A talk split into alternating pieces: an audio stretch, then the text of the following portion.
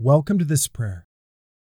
This is a prayer I put together where I'd like to pray for anyone within the sound of my voice.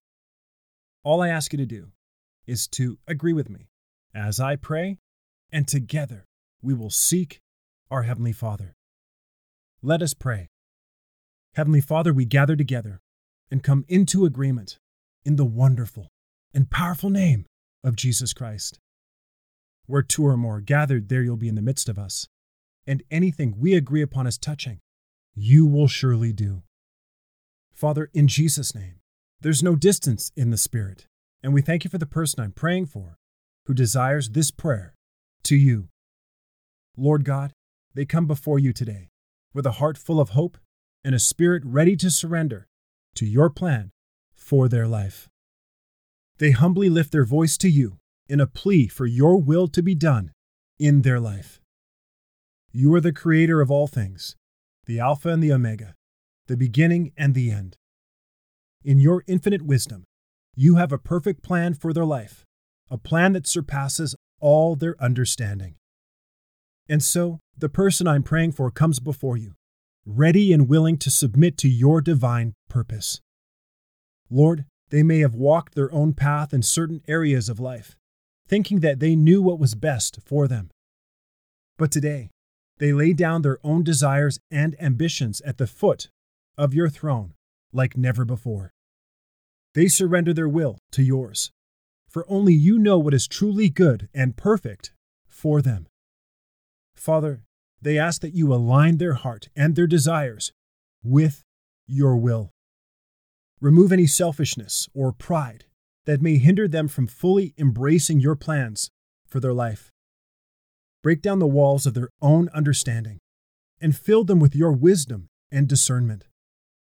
Help the person I am praying for to discern your voice amidst the noise of the world.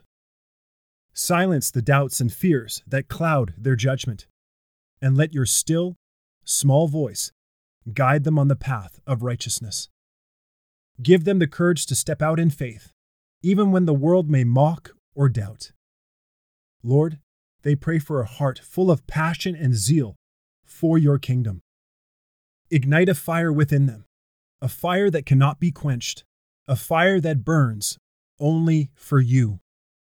Fill them with your Holy Spirit, that they may boldly proclaim your name and your truth to the world around them.